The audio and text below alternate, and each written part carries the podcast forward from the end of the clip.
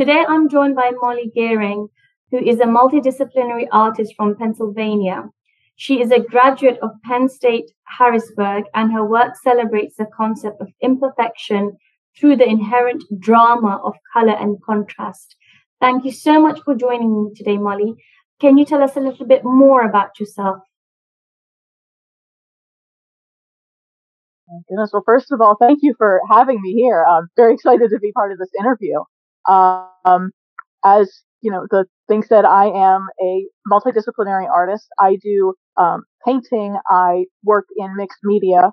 I do. Um, I've recently decided to go off into a bit of wall sculpture, um, particularly using chicken wire, which has been exciting and a little painful if you're not careful with the you know pokey ends. But um, yeah, and so I really at the core of my practice is color. I think it is. I love full saturation. I use colors straight out of the tube, whether it's you know the right choice or not. But um, I don't believe in desaturation, and I believe that color can make or break really whatever you're creating. And could I ask, do you have a favorite color? Oh my gosh, um, pink. I think. I think pink. I, I really do like blue, believe it or not. I know that's the expected answer, but blue is blue is my other favorite color. But no, I think I think for right now I'm gonna say pink. Yeah, do you know when you talked about pink and blue, it just reminded me of that Pantone uh, color. They had, I think, rose quartz, which was a lovely pink, and they had like a sunsetty sort of blue, and it just looked so beautiful together. It just looked lovely. Um, can you tell me what, a little bit about what your art process is like? Oh boy, my art process is uh first and foremost it is a mess, um, and I really like that it is. Um, I start by uh in the idea phase. I'm mostly just sitting around thinking about things that have just transpired in my life, but also I draw a lot of inspiration from um, media, TV and movies specifically. I watch a lot of movies. I've always loved film. And um, so I pick up all these little bits and pieces of things that impact me either from film, either from my day to day life. And then I start trying to put together and see how I can make them kind of patchwork and fit together. And so um, then I get to the uh, sometimes I sketch out and sometimes I don't. I try to be as intuitive as I can because I believe that that is really who I am as an artist, but also I think that that's where you find the most truth in creation. Um, and if I were to spend time, you know, measuring every single little detail and trying to plot out everything perfectly, I am a perfectionist, not in the way that like, you know, makes you really good at like studying or really good at remembering things, but a perfectionist in the way that makes you like throw out a painting even, you know, after working on it for three days. And I um so I try to stay kind of intuitive and just let the work take me to where it needs to go. And then I, I you know, there's a lot of surprises along the way, but it's important to me to have uh, those, you know, little moments of surprises, and not only for me, but uh, for people who view my work. Um, as an observer of your fantastic artwork, I feel the process of making um, the art um, is equally important to you, the process as well as the finished artwork. Um, am I correct in this assumption? And can you please expand further on this? Yes, you are. And it's funny that you bring that up because for many years I was very um, results only kind of a person. I heard about every day in you know undergrad art school i would hear things like trust the process trust the process and it would make me kind of angry because it's like okay I'm just trying to get this done. Like, and I think that, um, why would I trust the process? I don't really know the process. And so I would just kind of, uh, not think about it and just try to get it done. But now as I've progressed in my art making and as I've grown as an artist and a person, I realize that, you know, the finished product is only half the story and the process really is kind of, it's where it's where the rubber meets the road. It's kind of who I am. And it's the choices that I make when I'm, or don't make when I'm creating something are what are going to inform the uh, final product. So I think that you can't really have one without the other.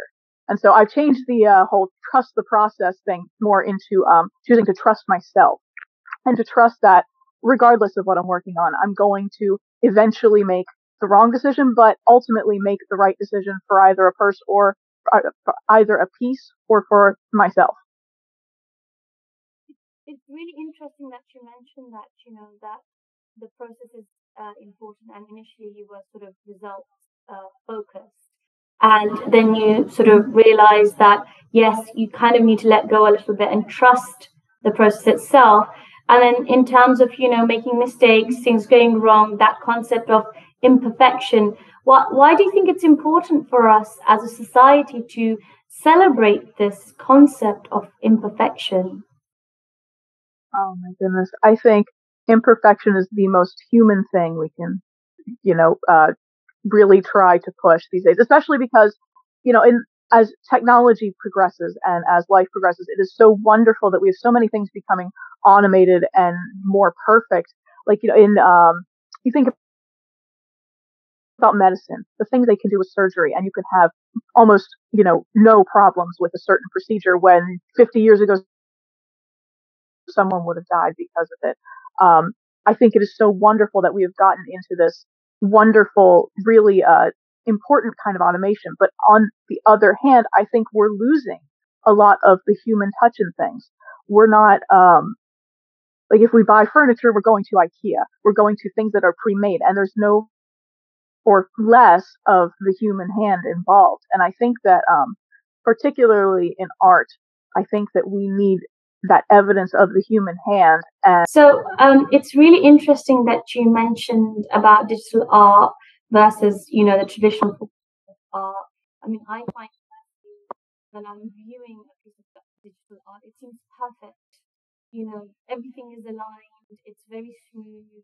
Um, when you're looking at a painting, this texture, some things seem a little bit unfinished. You can kind of really see individuality through that because everybody has a different style of making the artwork, not just in painting, but in any other, you know, um, artwork that's made by a human hand. You can kind of really see the it process that somebody took to make it.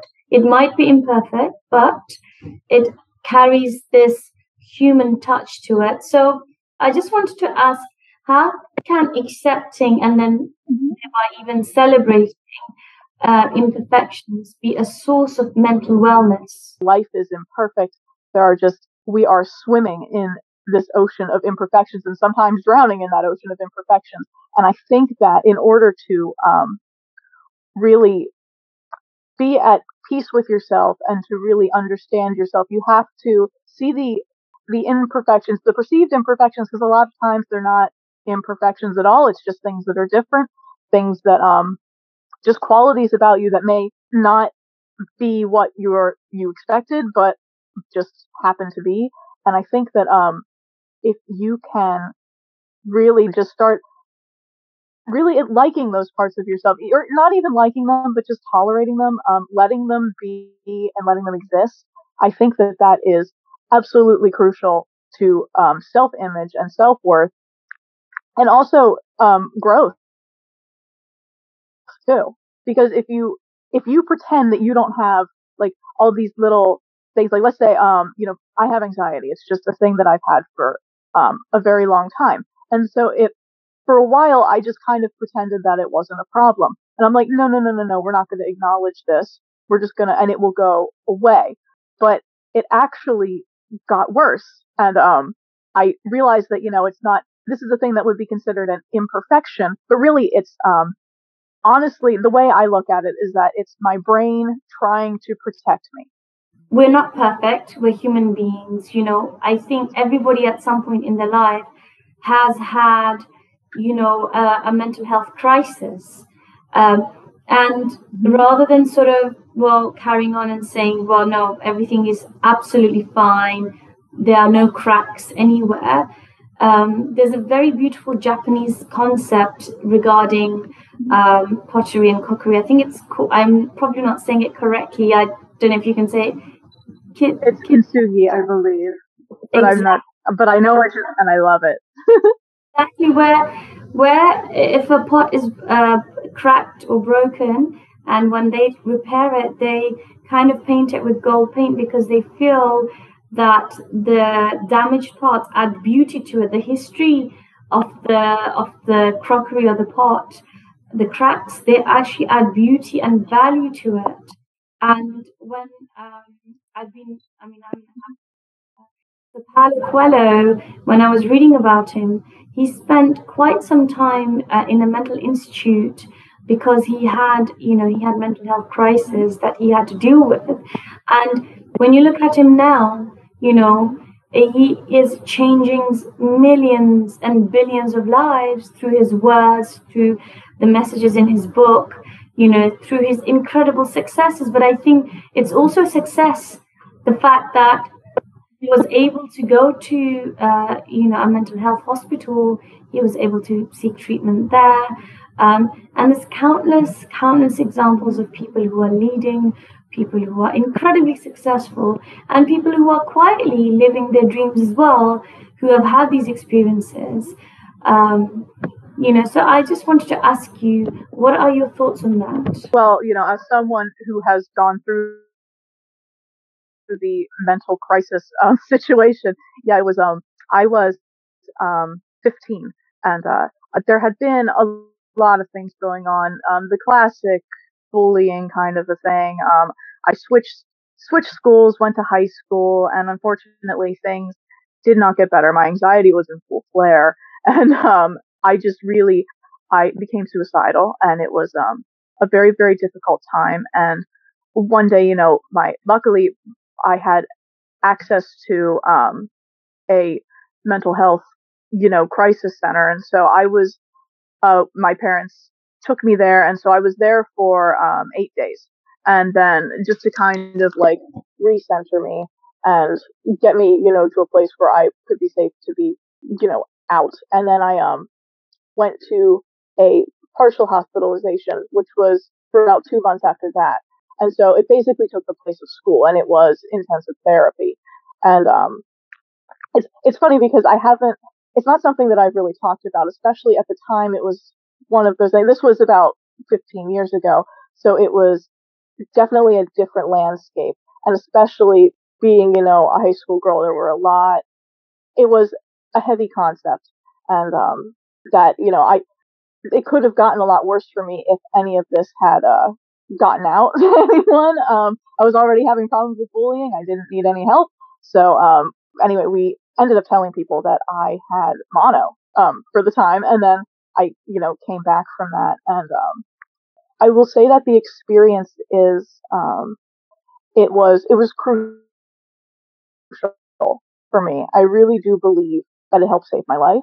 I believe um, it was not a perfect experience, but nothing is, um, and I think that it was right for me at the time, especially, and um, it's something that actually um it informed it kind of got me started on art in general. Um, I'm so proud of you, Molly. You know, it's incredibly brave that what you've shared, and it's incredibly important as well, especially nowadays when you read in the news and the media. There's a growing incidence of children and young people committing suicide because of bullying, just as a standalone cause. And at that young age, not only were you experiencing bullying, but you know you were having those crises of mental health which is a, a great deal uh, you know a great amount to deal with as a young person mm-hmm. and then on top of that you know to try to keep it hidden so the bullying doesn't get worse that's a huge burden that you went through.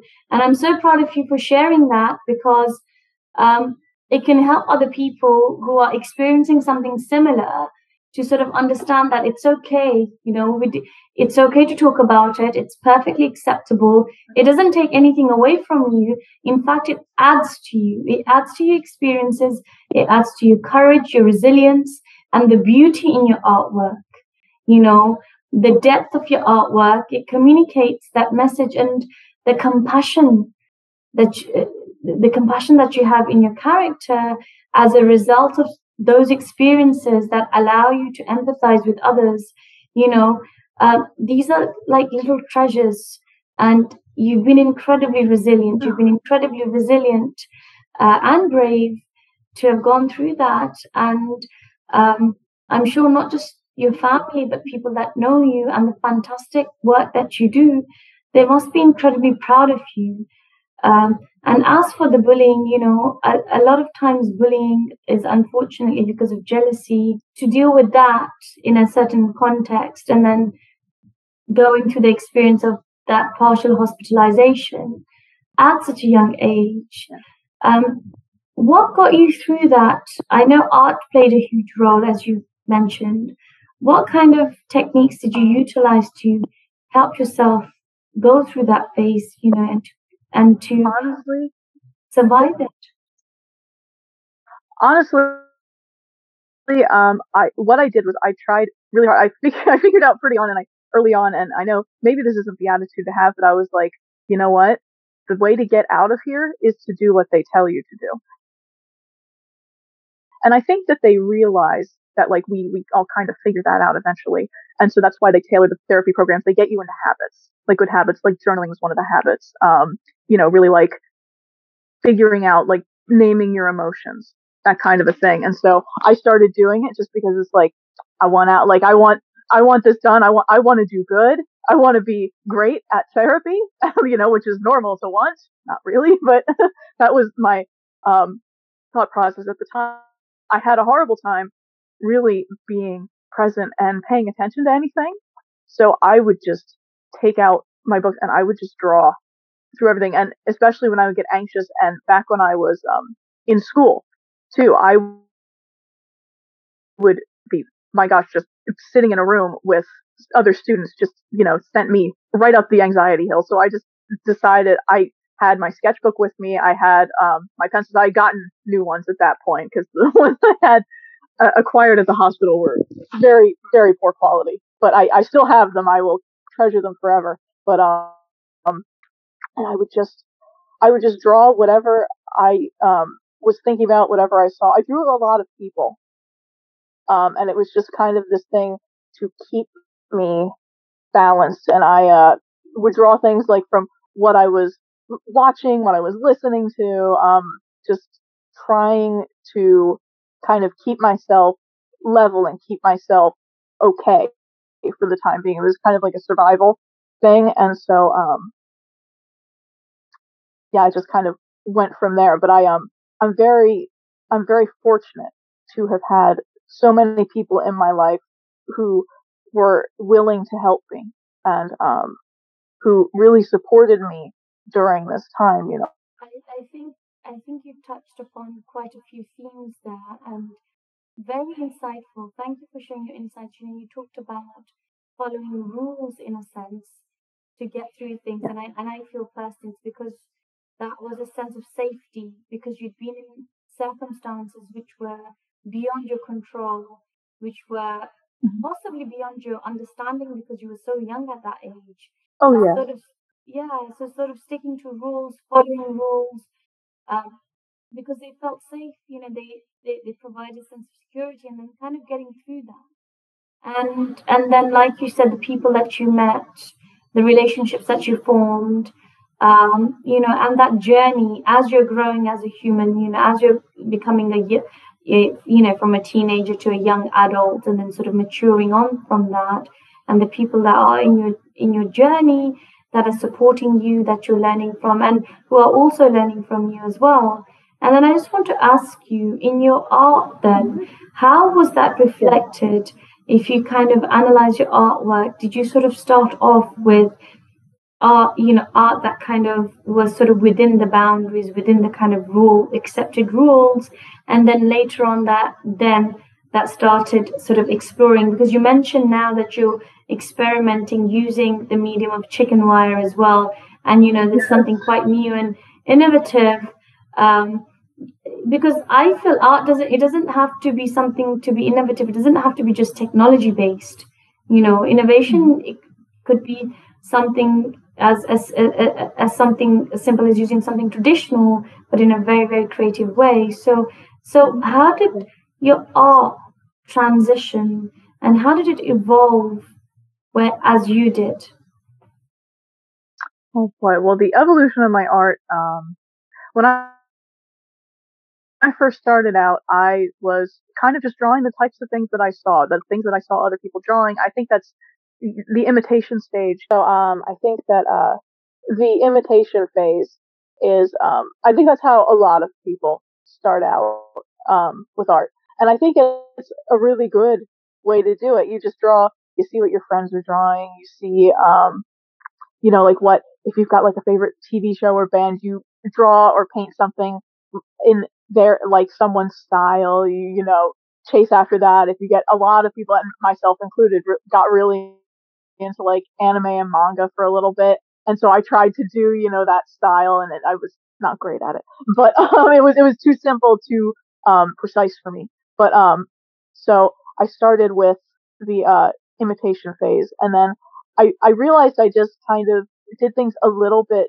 differently. I don't know how. I used a lot of um very violent, uh, like scratchy kind of motions, like with a pencil or with um, charcoal or something. I was um, I was very messy and very aggressive with my art, and I think that that is at least partially a manifestation of um, you know my the anger, the anxiety internally in me, and I think that um, and so it's even when I am trying not to like you know I'm like, oh, I'm not going to have this be about my mental health. It's still a little bit about my mental health. Um, you can all, you can tell a little bit about what I am feeling based on what is, and it's subconscious in a lot of ways.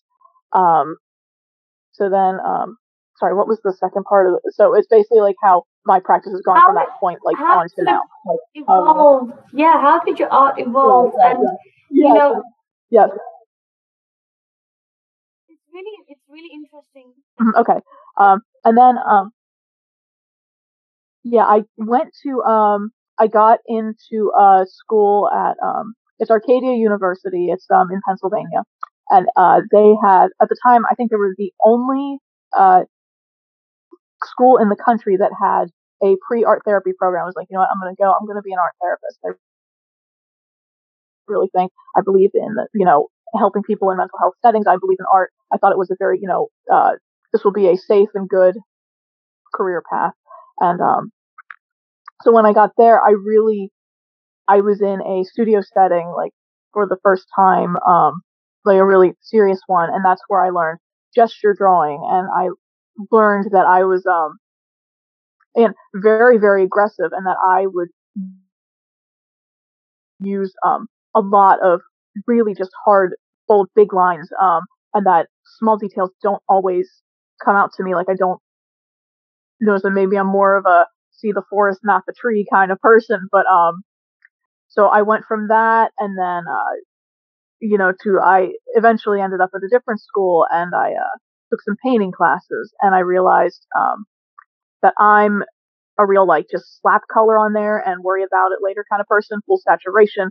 Um, I discovered uh, Francis Bacon, who is my favorite painter of all time, without a doubt. Um, I just I saw um, I saw a picture of his um, his portrait after uh, Pope Innocent, um, and I was just there was something about it, and so I got um, a book. I went and bought an art book of his work, and I became a little bit obsessed with uh, what he was creating and um, just the way that because I felt like he and I created similarly in that you know his portraits were very psychological they were very um and mine were whether I wanted them to be or not he did not do like the very you know subtle very um like realistic kind of looks um especially with people I always had trouble um getting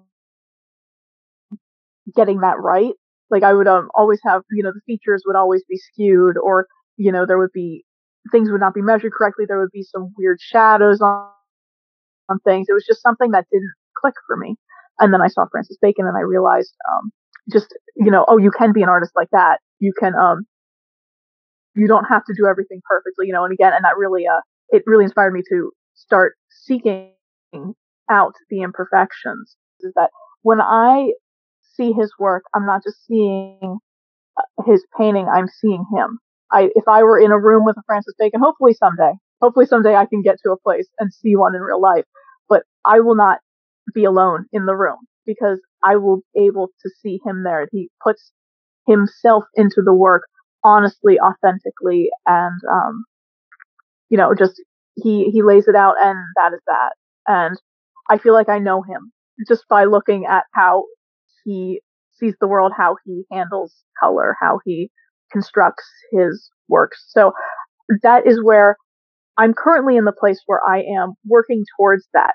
It's um I I am in such a great time of growth, I think, personally, artistically, etc. Um, but it's also kind of hard to be in that place, especially as you're trying to, you know, be a professional and really like nail down um, who you are as an artist and who you are as a creator. And uh, I'm hoping to get more to a place. And every time I, you know, complete a painting or I make something new, I am getting one step closer to really that full and complete honesty, which isn't something that I think maybe I'll never be able to attain. It's just because of full 100% honest. How much? How many of us are really, truly 100% honest in every single thing that we do, even to ourselves?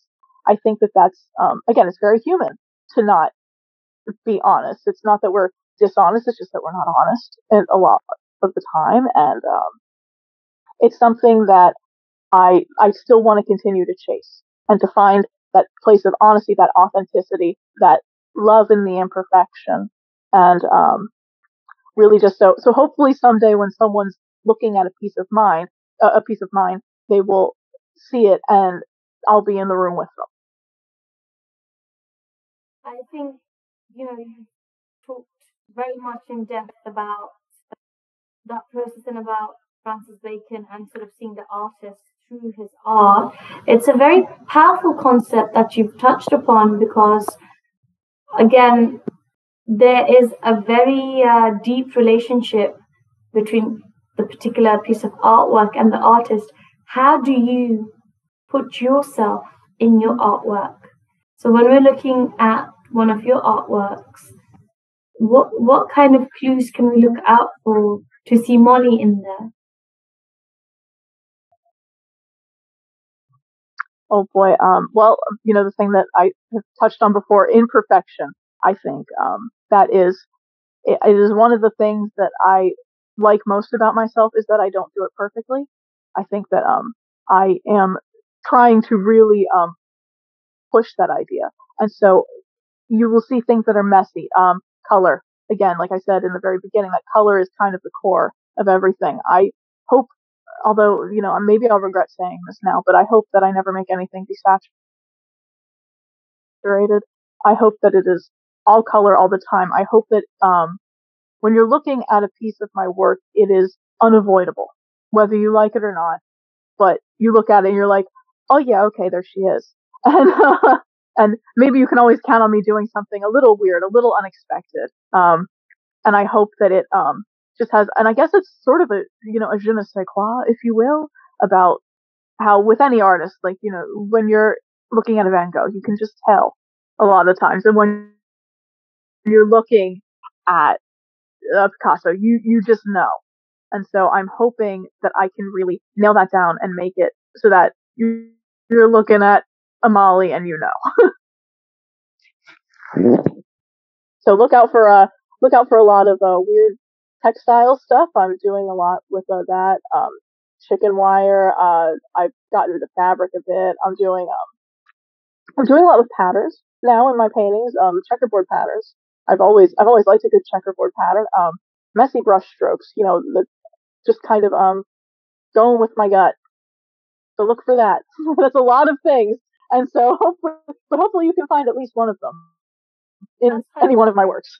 That's fantastic. And can you share some of your um, happiest art moments? Oh my goodness. Okay. Um, happiest art moments. Well, um, I would say, um, oh, when I was um, in when I was in high school, and I transferred to a new school, and um, I had decided to um, take art. They had it as like a minor class, and so what you could do instead of like a major class, so you could take um, it would be two days a week, and you would have art. And so I said, I'm gonna I'm gonna take art, and I met um, my art teacher, uh, Mrs. Giblin, who was just spectacular. Uh, really understood me from day one, and um, a happy moment there was when um, we also did painting for the musicals, and uh, we would paint the backdrops, we would paint the sets, kind of thing. And um, my senior year, I was selected to paint um, and design uh, this one scene, a couple of different panels that would be moved out. And I was like, wow, I could do this forever. I love this. Um, oh boy, another one definitely just um, anytime I have a good critique, I think that's a that's a happy moment. And um, I had a lot, lot of that. Um, I went to uh, Messiah College for a time, which is a local, it's a Christian school around here. And uh, again, I had a wonderful professor, Daniel Finch, just great guy, who again, just kind of like he saw me and got me, which was, you know, I I never expected to because I have I tend to kind of shrink up instead of be vulnerable, and um, that was wonderful. And then um, I recently, uh, last summer, I submitted um, a piece of mine, uh, Paeta 2, to um, my city's uh, art association. And it was their juried show. And I said, you know what, I'm going to throw it in. I bet I'm not even going to get in. And uh, I got in and I actually got best in show, which was, um, I was completely shocked. I mean, I thought it was good, but you know, it was, you know, it's something else when someone else tells you, hey, this is good. But, um, and that was just, what a moment of joy. what a moment of joy. And uh, yeah, and, and when I figured out to work with the uh, chicken wire, when I really started and I made my first thing with that, I was like, you know, there's something in this, and that was that was a happy moment too. I've been I've been so lucky. I have been so blessed to have so many happy moments with um, what I've been able to do, and so I'm I'm you know I don't want to tempt fate, but I'm looking forward to more. Hopefully, I don't want to see greedy, but I'll, I'll take as many as I can get. Absolutely wonderful to hear. Um, and then, what does the future look for you as an artist? So, what's the future outlook for Molly as an artist? I want to go big and say the Met. I'm coming for the Met.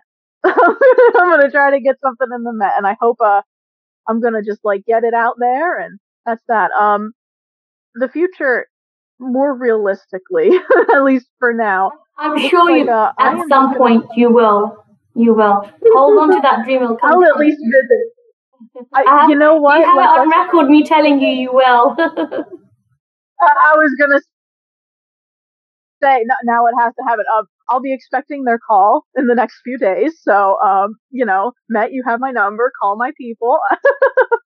um, no, but I um more immediately. I just hope to keep um, getting into as much trouble as I can with this whole art thing. I hope I keep, I plan on just kind of pushing myself, pushing my work, um, taking opportunities as they come. Um, I hope to keep meeting people. Um, I hope to really start um, getting into more personal art, like regarding, you know, my issues with mental health. I also have some uh, chronic health issues that I would really like to really start talking about because again it's not something that I always talk about but it has um, greatly affected me and you know changed my life in some ways for the better and in many ways for the worse and um, I hope to be open and I hope to be uh, growing and I just hope that um, yeah I hope for the Met I'm just or the Tate Modern I'll settle uh, you know that's not even settling I would love to go there and, um, and uh, you know, the Louvre too. Why not? Why not? Let's while we're dreaming big. Why not? Why not? Because if you look at exactly. Van, Van Gogh and all the other artists, it's there was the element of struggle there, Molly. There was an element of struggle, and after that struggle, they made it big. And I'm sure you will because you've got some really fantastic artwork, some really in depth, and it's just you know when you talk about color and drama, and it's just wonderful. Some of your artwork is really really beautiful.